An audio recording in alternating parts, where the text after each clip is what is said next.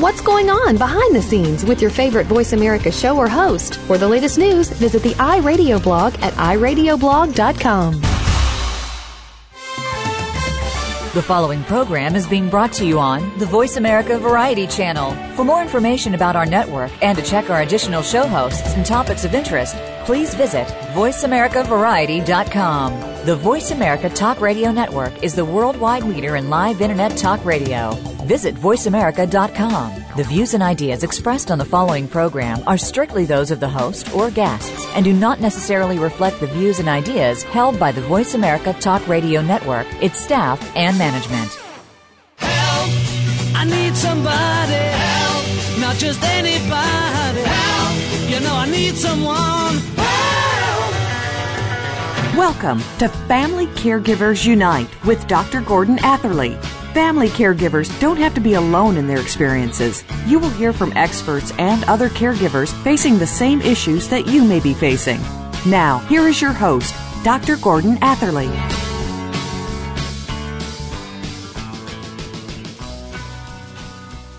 Welcome to episode 180 of Family Caregivers Unite. This is Dr. Gordon Atherley, your host. Our topic today is growing up with a mother with schizophrenia. Schizophrenia is a serious mental illness that affects 1% of the population worldwide. Schizophrenia affects men and women.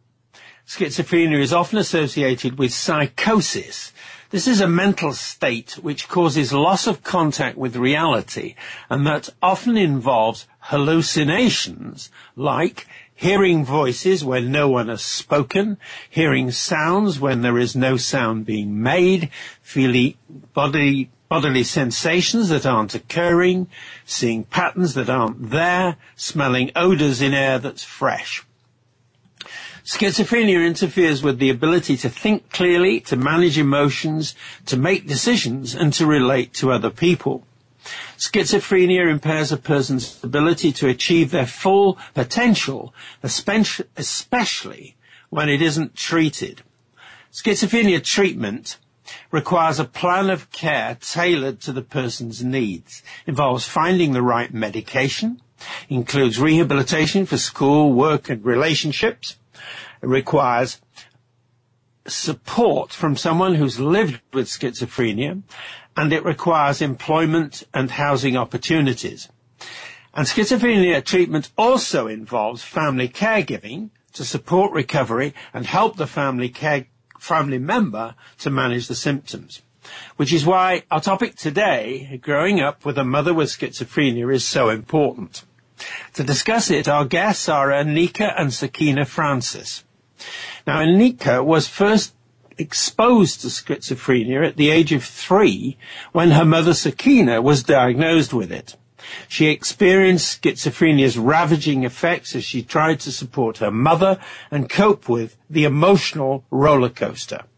To make sense of her own world, she cultivated a powerful drive and focus. She excelled academically and went to an Ivy League college where she discovered her love of learning and writing. And now Anika owns an Atlanta-based company that focuses on transformational learning. And she's written a book, Loves All That Makes Sense. Now, Sakeenah developed schizophrenia over 30 years ago. She struggled to cope with her illness and was in and out of mental hospitals. She's been in recovery for the past 15 years, and she's now a mental health advocate. She's passionate about raising awareness of mental illness and eliminating its stigma. She serves on the National Alliance on Mental Illness Multicultural Advisory Board in Cleveland. And she's given over 50 speeches sharing her experiences of living with schizophrenia and of being in long-term recovery. So, welcome to the show, Anika and Sakeenah. Thanks, Dr. Atherley. Right. Now, I'm going to start with Anika, please. Please, would you tell us more about your work and your career in writing and traveling? Well, Dr. Atherley, I wear several hats professionally. I've always liked doing a lot of different things. But my earliest passion was for learning. When I was young, my grandmother was a teacher, and we just, I loved to learn, and she was always teaching me something. So I've been very blessed to translate that into a career as a learning consultant. Um, about eight years ago, I got my master's of education in instructional design. So I develop learning solutions for companies. So I design training programs, e-learning courses. So these days, most of my writing is kind of geared towards creating these training materials, um, as well as the book that I wrote with my mom. And two years ago, I started my own consulting company um, where I work on developing learning solutions for companies. So that's one of the things that I do. Um, my other passion is teaching yoga. Yoga is something that I've practiced for the past 10 years and I've been teaching for the last five years. And I've recently gotten certified as a yoga therapist. And yoga played a really big role in my own healing process. So one of the things that I really enjoy about teaching people yoga and yoga therapy is that I truly believe that we can heal ourselves. And to me, yoga gives us a lot of tools to do that. So I really uh, enjoy working with people on that. Right. Sakeenah, please tell us more about your work and your career as a mental health advocate. Okay, Dr. Atherley. Well, I give speeches and um, a serious mental illness is a very serious subject, and I always like to start off with something a little light. Can I tell you a brief joke? Please do. What did one eye say to the other eye? Go on. There's something between us, and it smells. Very, I love it. okay, good. And Dr. Atherley, I'm just getting over the flu, and I have a slight cough, but I've just taken something for it, so hopefully, hopefully it won't interfere with anything. But okay, getting on to the show. Uh, my name is Sakeenah, and I grew up in a middle class family here in Cleveland, Ohio. In high school, I was the prettiest girl at graduation. I went to college, homecoming queen my senior year. After graduation, I married uh, my high my college sweetheart. Um, had two daughters. I worked in Atlanta in a high paying accounting job, and that's when mental illness began. I um, was diagnosed with paranoid schizophrenia. And even though I can hardly believe it, my 12 years of crisis days included having my daughter, my youngest daughter die, separated from my husband. I attempted suicide. I was penniless. Lo and behold, I was homeless three days.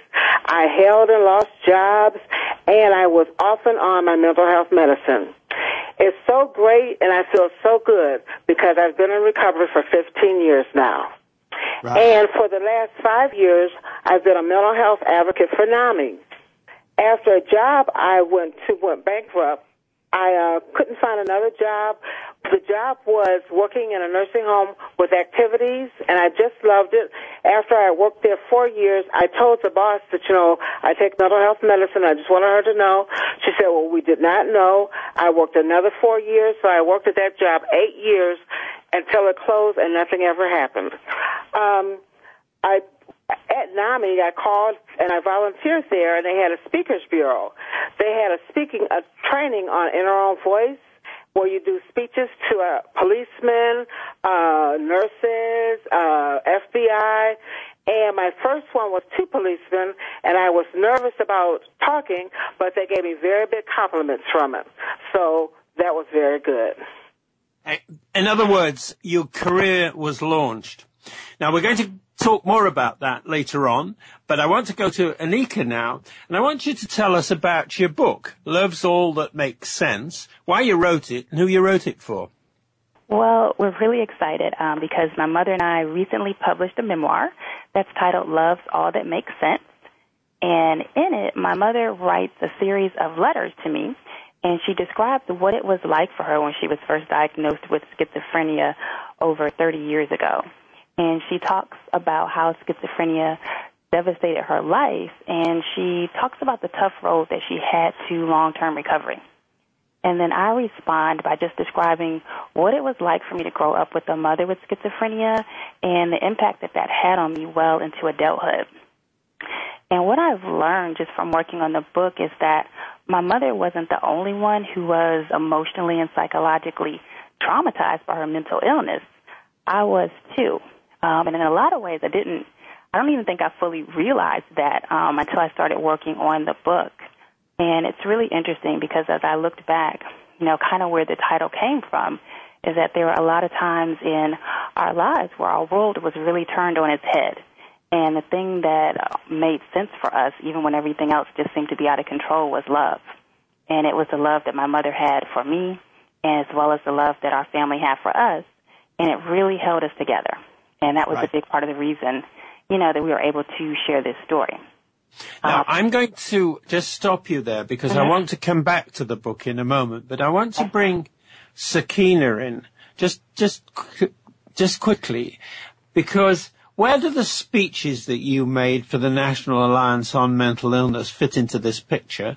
And what are the messages that you want your listeners to hear when you're making the speeches? Well, um, when I speak, a lot of them want to know what to do. And okay, um, for uh, when I speak to the policemen, they want to know what to do when they find a person in crisis. And I told them a tip that was good for me was one cop is a good cop and the other one is a stern cop. One cop kind of agree with everything we're saying, uh, just to get you to go with him, and the other cop being ready if something violent does start to happen. You, it didn't happen with me, but the good cop, stern cop happened was good for me. And you know, the policemen say when I was giving speeches, they say they've never seen a person in recovery, and I tell them that with proper medicine, uh, people function finely with recovery, like I do, and there's others like me too. And when I talk to the uh, college students, they want to know the best way to help us, and I say to talk to us in the real world. And I'm able to admit, when I was in a delusional world, common sense helped me pull me out of it to see the light of sanity. And family members, they want to know how I can help their adult children be in recovery. I just tell them for myself, I didn't want to hurt my loyal daughter, my dad, and my sisters anymore. My dad rolled with the punches with me for 12 years during crisis times, and uh, for me, I was able to help him when he had Alzheimer's. My sisters live in another city, so I was here. I visited him four to five days in a nursing home for 10 years. So I like to tell family members, uh, don't count us out. Now that I, point you just made about don't count us out, I think that goes back to what Anika was saying and about the way in which love really underlined and underscored and emphasized everything that you both were working towards in an extraordinarily challenging environment. So on that particular point, I'm going to go to the break because we have to do that to pay our rent. Um, and, but when we come back, we're going to be talking much more about these kinds of things. So let's go to the break now. This is Dr. Gordon Atherley, and my guests are Anika and Sakeenah Francis. You're listening to Family Caregivers Unite on the Voice America Variety and Empowerment channels and CJMP 90.1 FM Community Radio for Powell River. Please stay with us. We will be back.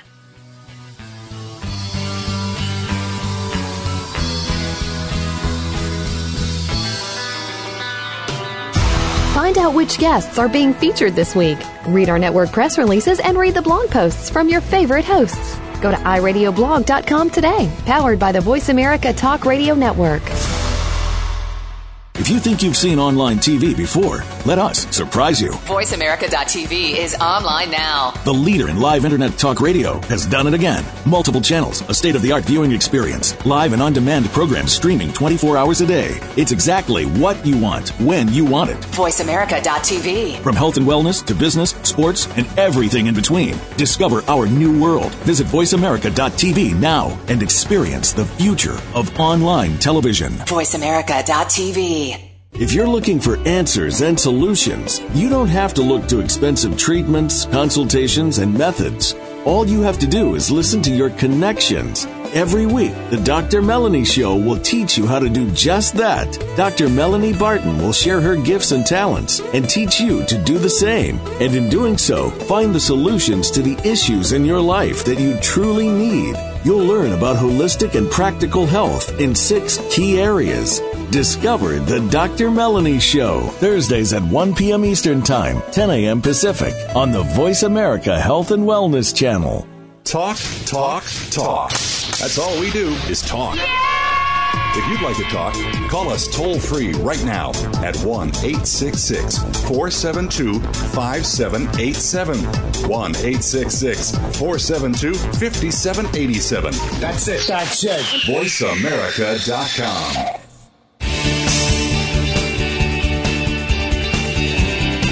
You are listening to Family Caregivers Unite with Dr. Gordon Atherley. If you have any questions or comments about our program, please address them by email to docg at familycaregiversunite.org. Now, back to Family Caregivers Unite. Welcome back to our listeners to Family Caregivers Unite and Anika and Sakeenah Francis. Our topic is growing up with a mother with schizophrenia. So now let's talk about your experiences of, of schizophrenia, both of you. Now first, Anika, please tell us about your experience of growing up with a mother of schizophrenia. What was it like? You know, honestly, it was like being on an emotional roller coaster that I couldn't get off of. Um, as you mentioned, I was about three years old when my mother was first diagnosed with paranoid schizophrenia. And that first decade of her diagnosis was really, really rough. Um, when I was really little, I didn't really understand what was happening because I was so young. Um, I knew that my mom acted strange at times, but she was the only mother that I knew. Um, but there were a lot of things from that time period that I also blocked out. And I didn't realize this until we started working on the book. Um, I think one of the most painful memories that I blocked out was of a time when I was ripped from her arms and they put her in a straitjacket and I was there just yelling and screaming for them to stop. Um, what I do remember from that experience was ending up in a foster care home. And I was really fortunate because my grandparents came and got me and I ended up living with them until I was in the sixth grade. And I'm really grateful for them because not only did they give me a stable home, but they also played a big role in helping to keep my mom and I together because she would come there when she was in recovery. And when she'd come home out of the hospital, especially at first, she just slept all the time. I mean, it seemed like she slept the whole day. So she really didn't do a lot for me. Um, so my grandmother did practically everything for me. And she really shielded me from experiencing the full effects of my mom's illness until she passed away when I was in the third grade. And then it was just my mother, um, myself, and my grandfather. And my mom really stepped up to the plate. So when she was in recovery, it was great. You know, she was much more warm and caring, and she was always really concerned with me and wanted to be involved in my life. But then she would go, she'd stop taking her medicine. And then the next thing I know, it was like schizophrenia just stole my mother away from me. And the mother that I knew was replaced by this really distant and paranoid woman. And my mom would just get, she would think people were out to get her. She would just start cutting people out of her life. Thankfully, she never did that to me. But as a child, it was really hard for me to watch my mother turn into a different person. And so schizophrenia was really frightening for me because I just didn't understand it. And my grandparents told me that she had a sickness of the mind, but I just really didn't know what that meant. So for me, her disease was really scary. Um, and I just kind of understood it as she was well for a while, then she'd get sick, she'd go away to the hospital and come back. And that was kind of the pattern um, of my mother's illness while I was growing up. Right. Sakeenah, please tell us about your experience as a mother with schizophrenia who also has a growing daughter. Sakeenah, please. Okay. Well, as far as her staying with me, that's a hard question to answer. Um, when I was off the medicine and untreated, I was not the best mother. And the short time we were by ourselves, I was so sleepy all the time, so I stopped taking the medicine. Now, in hindsight, no one told me I could try a different pill. I just wanted Anika to have the best childhood. I wanted to be there for her. But I was very fortunate because my sisters, after a couple of relapses, they took her to live in Cincinnati under much stable and more conditions. And before this, when Anika was talking about how she was taken from my arms and I was put into a straitjacket, I was taken to a mental hospital. I was, we were kind of out on the streets because I stayed with a friend and she put us out. So I was put in a straitjacket with Anika kind of yelling right at me. We were in like a hospital uh, uh, emergency room. Well, when I got to the hospital, I was penniless. I didn't know where Anika was. I had no home. And being in that hospital, I didn't know if I'd ever get out. Well, I told myself the first time out of this locked building, I'm just going to drown myself. Well, the first time out of the locked building, I went to the lake that they had at the hospital. I walked in there and it was deep, uh, deep over my head, and I heard somewhere down in my soul, "What happened to my mommy?" That was Anika talking to me. I walked out of that lake, and I've never tried to try suicide again. And a lot of my peers have children, and we're not we're not they're not with them and they don't have the good family support I have. And I truly believe with some of my peers that have children, even though they might not be able to raise them, I think that you see them twice a year on their birthday and a holiday. And I truly believe they will try to be harder and good mental health just for the children because a lot of us do live for our children. You certainly lived for Anika, Sakeenah. Now, I want to ask Anika, to tell us, please, about the ways in which you supported your mother and about the effects on you of your mother's illness and of the way you supported her. Anika? Well, when my mother got sick, you know, she would just be in a completely different world. And she stopped taking care of herself to a large, large degree as she also stopped taking care of me. So I became a caregiver at a very young age, which meant I had to grow up really, really quick um, and I had to take on a lot of responsibility. This was especially the case in the seventh grade. Um, this was when my mother and I lived alone for the first time in many years, and I was really excited to live with my mom again and kind of feel like a normal kid. And at first, things were great because my mom was on her medicine and we did a lot of different things together. Um, but then she stopped taking her medicine, and slowly but surely, she started getting more paranoid. She started cutting people off, and I remember I would come home from school and she would just she, there would be all these papers spread out on the table because she would just write these stories and you know, and I had to take care of things. I'd have to cook, I had to clean the house, I had to make sure that she was okay. And I was always worried that I would come home and she wouldn't be there. You know, I would worry that she would wander off someplace and maybe not come back. So I ended up playing this role of the parent. Um, and part of that role of being the parent was that you protect your loved ones. So when my family would call to kind of check on us and you know, I would often try to act like my mother wasn't as sick as she was, even though I knew she was, because I would be up in really close proximity to her, and I knew that she was changing. But I didn't want her to go to the hospital. Even though I knew she was better when she came back, I always just feared that maybe she wouldn't come back. So I never wanted her to go, and I I was just in savior mode because I desperately wanted to save my mom. And it was really hard for me that I couldn't save her from schizophrenia. And so playing this role of the savior and kind of parent at such a young age made me just overly responsible. You know, I didn't laugh as much as I should have. I didn't play as much, and I carried a lot of worry and stress. Um, and but I was so used to this, and I was also very accustomed to putting a lot of my emotional needs on the back burner because I had to tend to my mom because she was often kind of that fire that we had to put out. So there really wasn't a lot of space just for some of my own needs.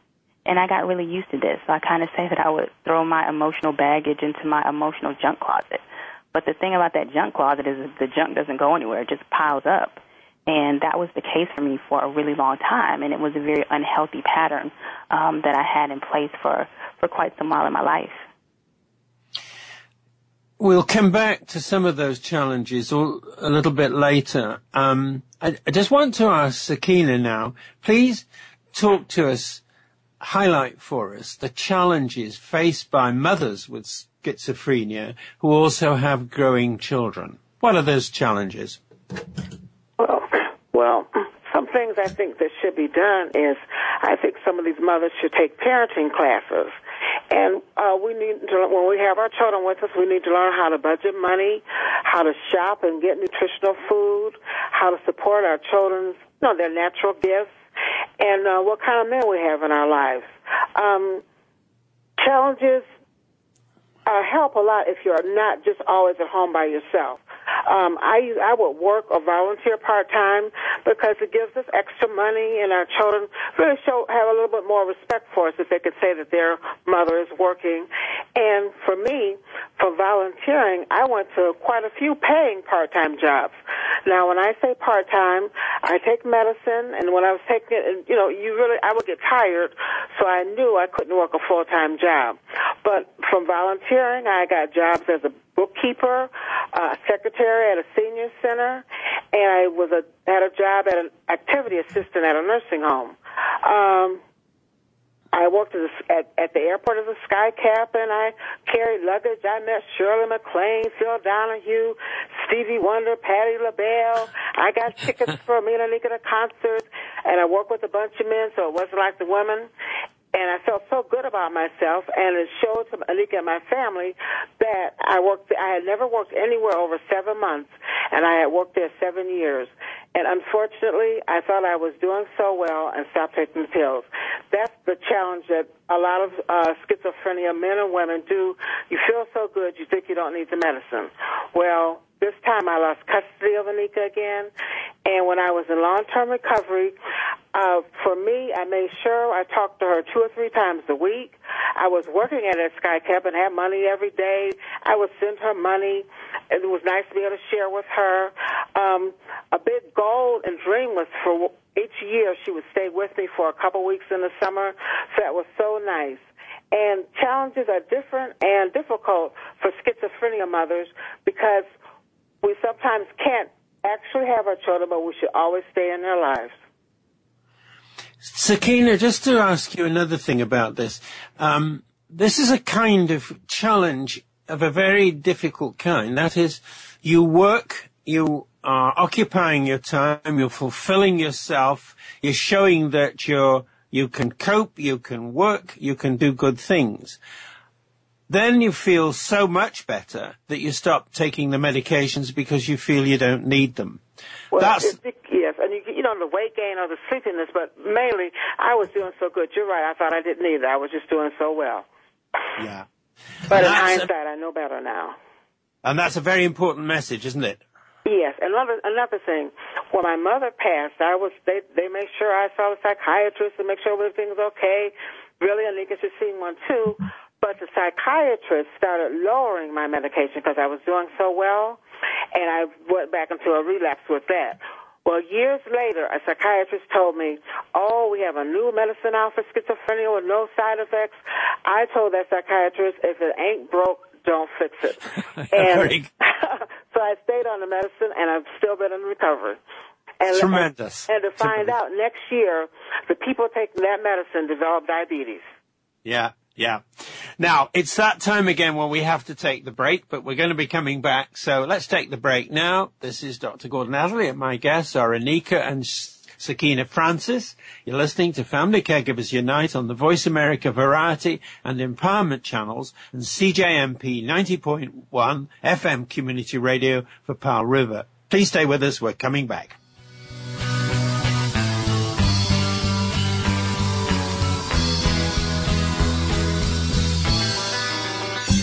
Your favorite Voice America Talk Radio Network shows and hosts are in your car, outdoors, and wherever you need them to be. Listen anywhere. Get our mobile app for iPhone, Blackberry, or Android at the Apple iTunes App Store, Blackberry App World, or Android Market.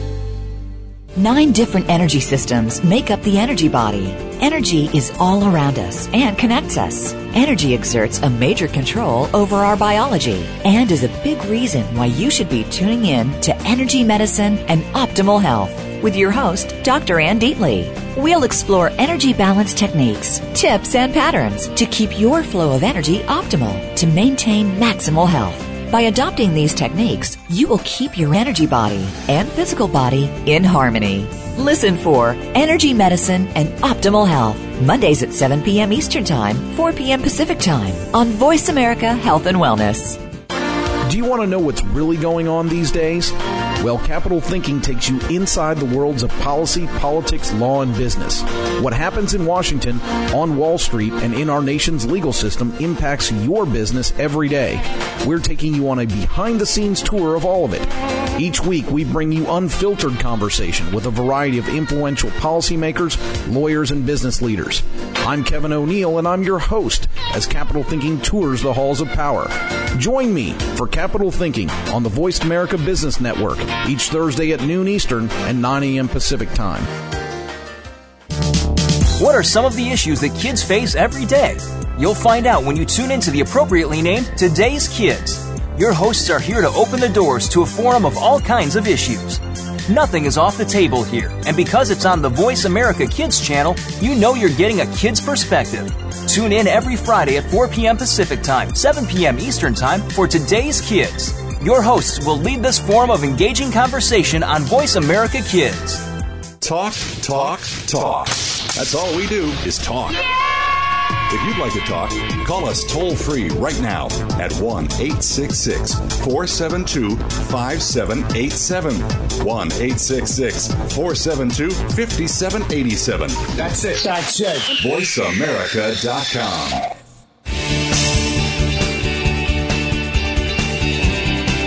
You are listening to Family Caregivers Unite with Dr. Gordon Atherley. If you have any questions or comments about our program, please address them by email to docg at familycaregiversunite.org. Now, back to Family Caregivers Unite. Welcome back to our listeners to Family Caregivers Unite and Anika and Sakeenah Francis. Our topic is growing up with a mother with schizophrenia. Now let's talk about the 25 years, because that's what it was, of challenges you both experienced and the ways you overcame those challenges. Sakeenah, first of all, please tell us about the challenges you experienced as they evolved from the time that schizophrenia first appeared in your life. And when did you first realize that recovery was possible? And what helped you understand that recovery was possible for you? Sakeenah? Okay. Well, when I was first um, uh, given mental health medicine, I had convulsions in the bed in the hospital. And I thought all medicine would do that, so I stopped taking the medicine. Now, I really think that there should be a discussion group with me, the family, and psychiatrists, but not maybe not so much with the crisis person because when we get to that point on our first diagnosis, we're probably pretty pretty pretty out there.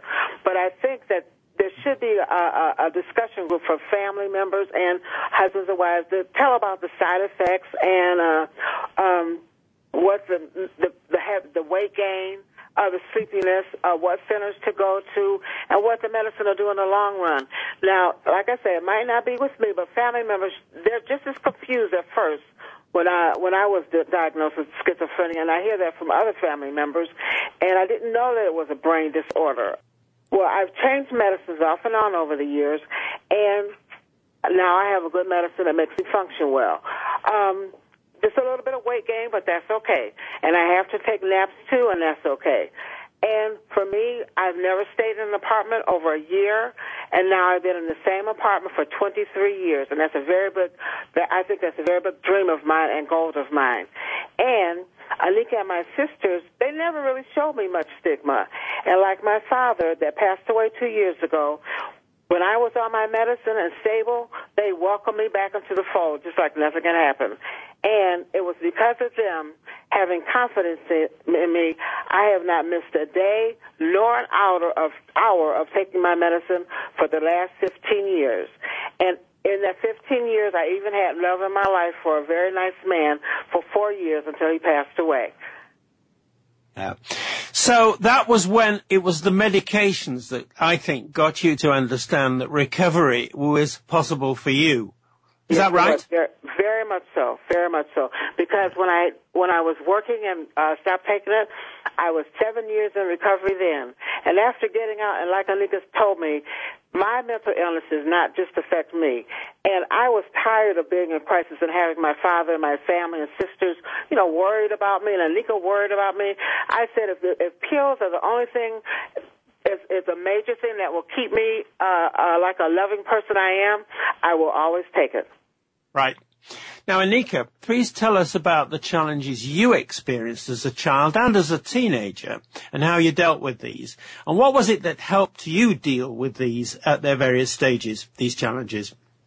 Well, I guess one of the biggest challenges that I had was that I really didn't understand what schizophrenia was because it, it also happened when I was so young.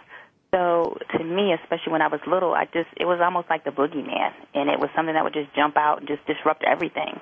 And so, you know, I wanted to run from it, but I couldn't run from my mom because I loved her.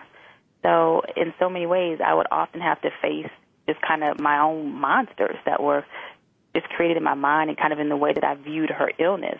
Um, and that was just was very stressful for me. But I got used to those really intensely stressful situations, but they took their toll. Um, there were times when, as I look back, that I was definitely depressed, but I think I was really good at masking it because I was I always wanted to appear like I was fine. Um, everyone expected me to be strong. You know, my mom would have these breakdowns, and you know we couldn't both break down. So I needed to be strong for her and myself, and you know we couldn't. It just didn't seem like the family could take someone else falling apart. So I would always act like everything was okay, even if it wasn't. Um, and I don't even think that I was willing to admit how hard um, it was for me to myself, let alone others. You know, I would talk to some of my closest friends when I was younger, and they were really supportive of me. But outside of them, I was really good at keeping the secret about what I was really feeling, um, about the fact that I wasn't strong, and about my mom's sickness. And as I got older, I really began to realize just how different I was from the other little kids who live with their parents because I lived with my grandfather and then eventually with my aunt and uncle. So I always felt different. And it can be really hard to be different as a kid because, you know, kids can be really cruel. And I was always so worried that they would tease me about my mom's mental illness. And that never happened, but I just had this huge fear that it would. Um, but thankfully, I did have some strong support systems in my life. You know, my family was really there for me. And I was really grateful to my grandparents. And after my grandmother passed away, my grandfather really stepped up. And he was like the rock for me as well as my mom. And just knowing that I could always depend on him no matter what was a really deep comfort for me, and I really needed that. Um, when I was in high school and I lived with my aunt and my uncle, they provided a very loving and a stable home for me, and it just gave me a foundation that I needed. Um, some of the other things that I did to cope, I love to read and write, and I always have, and I still do. And it was a way that I could kind of escape things. So I could go read a book, or I would write these really long stories. And my mom always encouraged my creative side. And at the time, I'd be like, well, why do we have to go to the art museum? And she'd sign me up for these classes. But I was really glad that she did because kind of having that those that artistic side really let me get some of those things that I held in out. Um, and I needed to have that space to do that. Right. Sakeenah, you've been successful in your career throughout your recovery. Now you've emphasized the importance of your medicines in helping you. What were the other things that helped you be successful in your recovery and your career? Sakeenah? Okay. Well, Dr. Atherley, uh, my dad put a, a very much work ethic in all his children and that stayed with me all my life. I think uh, volunteering, working, or being around people at a center is very important. I remember the first time I went to a center when I was coming back to Cleveland, uh, probably uh, 23 years ago, or tw- longer than that.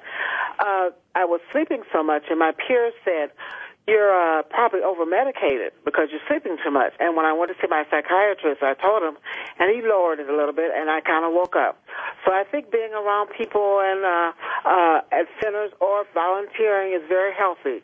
Uh, now, when I started with NAMI, they have a lot of opportunities for um, peers, family, and friends as far as groups go. They have separate groups, and when I go to, I sometimes go to the last session of the family group because they want to hear from a consumer like the ones that they have, and I enjoy talking to them because my father was very patient with me, and um, I try to tell them, you know, you can't let us cross the line and tell them what my father, you know, did for me.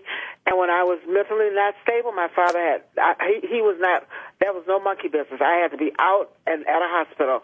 When I came back after, like I said, taking the medicine, uh, stable again, my father welcomed me back with open arms, and I love that.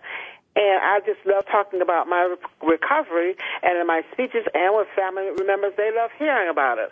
And what I like to say now is my occupation is my recreation. Fabulous. Absolutely fabulous. Uh, it's joyful. It's joyful. Now, it's Anika, you've been also successful in your career. Um, what were the things that helped you most in achieving that success? Well, you know, it's interesting because I, I have to say that I probably look at success much differently now than I did when I was young. When I was young, success for me was all about achievement. I had this need to prove to myself and just to the world that, you know, I didn't have to be held back because of my childhood. And I felt that I had to really prove my worth. And I think also because I didn't live with my parents, that I also thought that I had to earn my keep. And this was just totally in my head. No one ever said this to me or anything like that, but it gave me this really intense drive and focus. Um, when my mom was sick, I could become extremely focused and I was able to kind of take this laser like focus that I had and direct it into my schoolwork.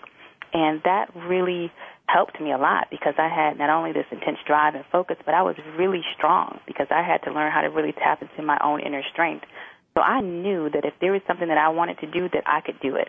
And I really believed in myself, and my family did too. And this ended up being something that really helped me to, me to be very successful. Um, one of the other things that was important was when I was in high school, my mom had her first long-term recovery, and just knowing that she was doing okay, um, and I didn't have to be as worried about her, really gave me that okay just to kind of focus on things in my own life. And at that time, I was going to a pretty elite private school um, in Cincinnati, Ohio. I had won a scholarship, and I did really well there, and I was involved in all these organizations and it opened up the way for me to go to the University of Pennsylvania, which is an Ivy League college, and I graduated from there magna cum laude. And schoolwork and just that in need to kind of be focused and achieve was just my thing from my childhood because I was trying to prove so much. But you know, after a while, that need to always be achieving things became very tiring. So now I look at my success much differently. I really measure it now in terms of my happiness, um, my sense of peace, as well as my connection to spirit, just to something greater. And so I had to do a lot of healing work, a lot of work that I hadn't done for a long time because I didn't realize that I really needed to. And those are kind of that that more quiet part of like success um, that I think often gets overlooked, but that has created a much more healthy um, just experience for me, and I think will really kind of create that foundation for the successes that I will have just in the rest of my life a kind of calm overtook you. Is that right? Yeah, yeah, much more so, I would say. Yeah. And you see, that comes back to the love between the two of you because Sakeenah, your mum, has had a successful career and is continuing to have a successful career because she reached her own understanding with the things like medications and what families should do and how families support each other. And you have been successful.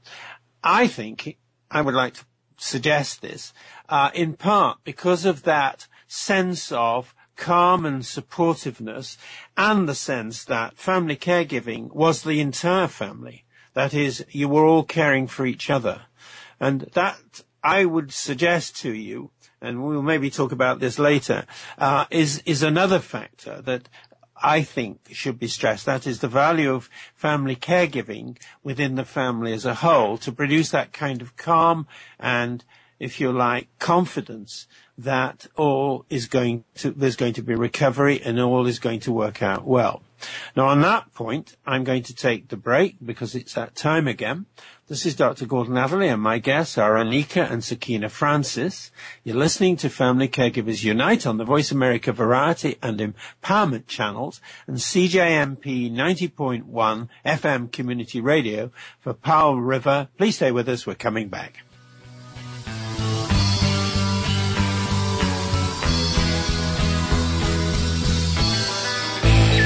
The future of online TV is here. View exclusive content from your favorite talk radio hosts and new programs that you can't see anywhere else. Visit VoiceAmerica.tv today. When you talk about the subject of bullying, it's not just the person being bullied who is dealing with complicated issues. It's also parents and teachers. Bullying has even taken a new turn with social networking, negative images, and even reality TV. Tune in to One Word Nation Radio with host Jessica Brookshire. We'll put the issue of bullying front and center, going beyond the classrooms and hallways of our schools to help empower and protect youth and their families. Listen every Monday at 3 p.m. Eastern Time, noon Pacific Time on the Voice America Variety Channel. Is your business model robust enough? In today's ever changing business environment, people are working to transform themselves, their futures, and their business. Tune in to Business Reinvention with your host, Nancy Lynn. To stay ahead of the game in business, you have to constantly reinvent yourself and your organization. With Nancy's experience and that of her guest experts, you'll learn from stories of inspiration, innovation, and forward thinking. Listen for Business Reinvention live every Monday at 4 p.m. Pacific Time, 7 p.m. Eastern Time on the Voice America Business Channel. Talk, talk, talk. That's all we do is talk. If you'd like to talk, call us toll free right now at 1 866 472 5787. 1 866 472 5787. That's it. That's it. VoiceAmerica.com.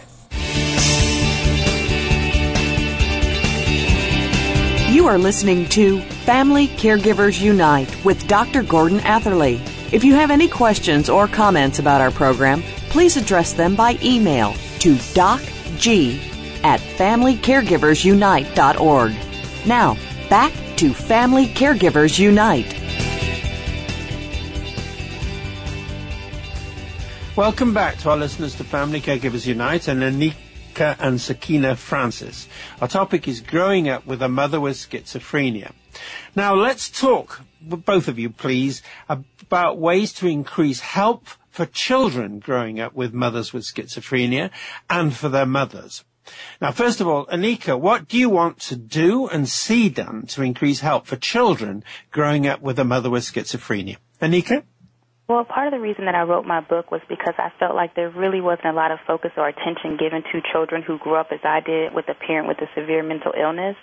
Um, you know, research has shown that children with parents with mental illness tend to have more psychological and emotional as well as behavioral issues. You know, they are, we already know they're at risk for possibly becoming wards of the state, um, for having all kind of issues, and yet, you know, it's not something that you hear much about. You know, I'd really like to see more services, more research done to find out, you know, what do these children need? What helps to them to cope? What kind of supports are out there? Um, I think for myself, one of the things that's really important is giving these children some tools and some outlets to express um, their own emotions and giving them some tools to deal with that stress. You know, for me now, yoga is something that has been very important. I think different forms of therapy, um, also just some different ways to even just have fun. Know they're not a- alone and that it's okay. I think is is really important too. Uh, I think another piece of this is that we need to change the way that we may look at people with mental illness. I think when you have a severe mental illness, people just tend to see the illness and they forget that this is a person, you know, who might be a mother or a daughter or a parent. And so a lot of the services are just focused on that illness without sometimes taking into account the web of people connected to them. So I think it's uh, I think it's two pronged. Right. Sakeenah, what do you want to do and to see done to increase help for mothers with schizophrenia who have children growing up with them? Sakeenah. Well, Dr. Emily, um, like I said before, I think uh, parenting classes are needed. And when we get our children uh, we should know the names and locations. Something as simple as food banks. Sometimes, you know, you run out of food. Um, you have to know try to live in a nice neighborhood for your ch- for your children. And mother and children should go on fun trips, like in the winter if you're in a, a snow state, sledding in the art museum or the library. And children will like doing this with the mother, and it's all free. Um, I had two mental health centers I belonged to, and they had overnight trips to Niagara Falls, and another one had a couple trips to this off-season uh, uh, Girl Scouts retreat. Uh, they had Christmas parties, bowling, but the bad part about it, these centers did not include children, and they should include children because that's that's that's the fun part of raising, um, and raising children is serious. And I, I kind of alienated my family, but they wanted to help. And when I started coming back in, letting them help. They love being around Anika. They like buying her clothes, and that helped me out. They will give money at the end of the month when money is tight. So it's nice to let your family help you with raising this, raising children. Because for mothers, and I don't care if they're schizophrenia mothers or what, the most important job in our life is to raise emotionally healthy children. Yeah. Now, I'm going to ask you both same, basically the same question, what your message is. And first of all, Anika, what's your message for children of parents with schizophrenia and for family caregivers for loved ones with schizophrenia? Anika? Well, Dr. Atherley, the, the message that I have for children is that you have the power to choose what you want your life to be. Um, just because you have a difficult childhood, that doesn't have to define your whole life. And to me, that's really important to remember because when you grow up with a parent with schizophrenia, it definitely means that you're going to take some knocks. And the question is what you do when life knocks you down. And I've learned in my own life that even in the worst of situations that there can be an opportunity. And I really think that in those opportunities, there's that chance to really dig deep to find that resilience. And to me, resilience is that ability to get back up and I think it's kind of that X factor that people kind of overlook when they look at trying to, to help people because I think so much of the focus is always external and there's certainly a need for that. But when it talks about resilience, you really have to go inside to find that um, because that can be something that's buried really deep. But that to me can be that key is sometimes being able to look inside yourself um, and to know that you do have what you need to kind of get through that but sometimes you have to dig deep for it.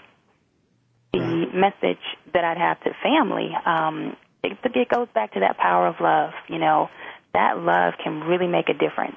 And it can be hard sometimes to hold on to that when you're just in the throes of really dealing with the effects of a, a serious mental illness because those are really serious and it's it's tough. Um, but to sometimes just to be able to hold on to that love, it can really see you through those times. And you never know what that can yield and the seeds that that can actually um, bear.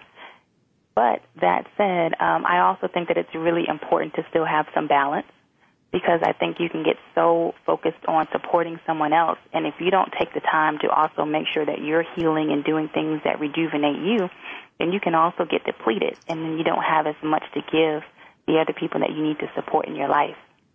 Right. Sakeenah, what's your message for mothers recovering from schizophrenia and for children of mothers with schizophrenia? For with mothers of schizophrenia, um, re- recovering mothers can have a relapse. Uh, it's a small percentage worldwide of schizophrenia, but you have a small percentage of mothers too.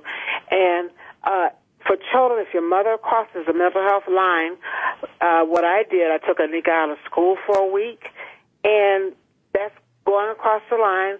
And when you do things like this, there's always a family member watching, wanting to help, wanting to take them, you know, take them in. Or for children, if something like this happens to you, talk to a teacher at school, somebody that will be interested in kind of helping you. I think kind of the worst thing to do is when you see a brain deteriorate in us. And one thing I did with Anika was I, uh, we lived in our own place, and I wanted her to have the best childhood, but like I said, I was sleeping so much. Well, the toilet in our, our apartment uh, stopped working, and I wouldn't call the repairman. That didn't make sense. And um, children have to know things like that is not your fault. And children have to know you can't save us if we're not ready. And I want to tell children, don't try to be so loyal that you become a silent sufferer. Thank you. You know, to both of you, um, what I've learn from you, listening to you, is that there's life, there's love, and medications are important, but if we only concentrate only on the illness, we're missing the life and the love and the whole family caregiving that you both have described and experienced and benefited from. Um, that's the message I'm taking away from you. Now, just very quickly, because time's running out. Am I right? Do you agree with me? Anika first? Yeah, I, I definitely do. You know, I think there's, it's so multidimensional, and it can be so easy just to focus on that one piece. But like you said, there, my mother wasn't always sick, and there were those loving times, and remembering those and holding on to those, and that were some of the things that really helped her in her recovery and helped me in in mine too. Right, really Sakeenah, what do you think? Sakeenah? Okay, what was the question again? It was this question of life, love, and medications. Now, medications are important. Life and love is vital. But if all we do is concentrate on the illness, we miss the life and love. Do you agree with that? I agree with that. I agree yeah. with that. And that's why I, I know I keep talking about working, but it gives you such a, it gives me such a good feeling inside. And you're around different people and it gives you, uh, support to say, I could be in recovery. And now, I mean, you think, you know, you see others in recovery. Like the police have said, they had never seen anyone not in crisis. There's plenty out there not in crisis. And recovery makes me feel good, family feel good. Uh, if it means taking medicine and uh, going to centers, it's worth it. Yeah, that's it. Now, um, we unfortunately have come to the end of this incredibly important episode. So I want to say thank you very much to Anika and Sakeenah for talking so openly about your experience, sharing with you your understandings, and also giving advice to us all about the success, the ways of success that you've both experienced and developed. So I want to say to both of you, just continue your success in what you're doing. I want to say thank you to our listeners. We'd like to hear your comments on this episode. And from our uh, listeners, I'd like to hear about ideas for topics if you're interested in being a guest on the show. In, in our next episode, we'll talk about Active Living Alliance and attitudes to activity. Please join us, same time, same spot on the internet. Talk to you then. Thank you again for joining us this week for Family Caregivers Unite with your host, Dr. Gordon Atherley. Please tune in again next Tuesday at 10 a.m. Pacific Time, 1 p.m. Eastern Time on the Voice America Variety Channel. And until then, we hope our program will help make the coming week easier and more hopeful. And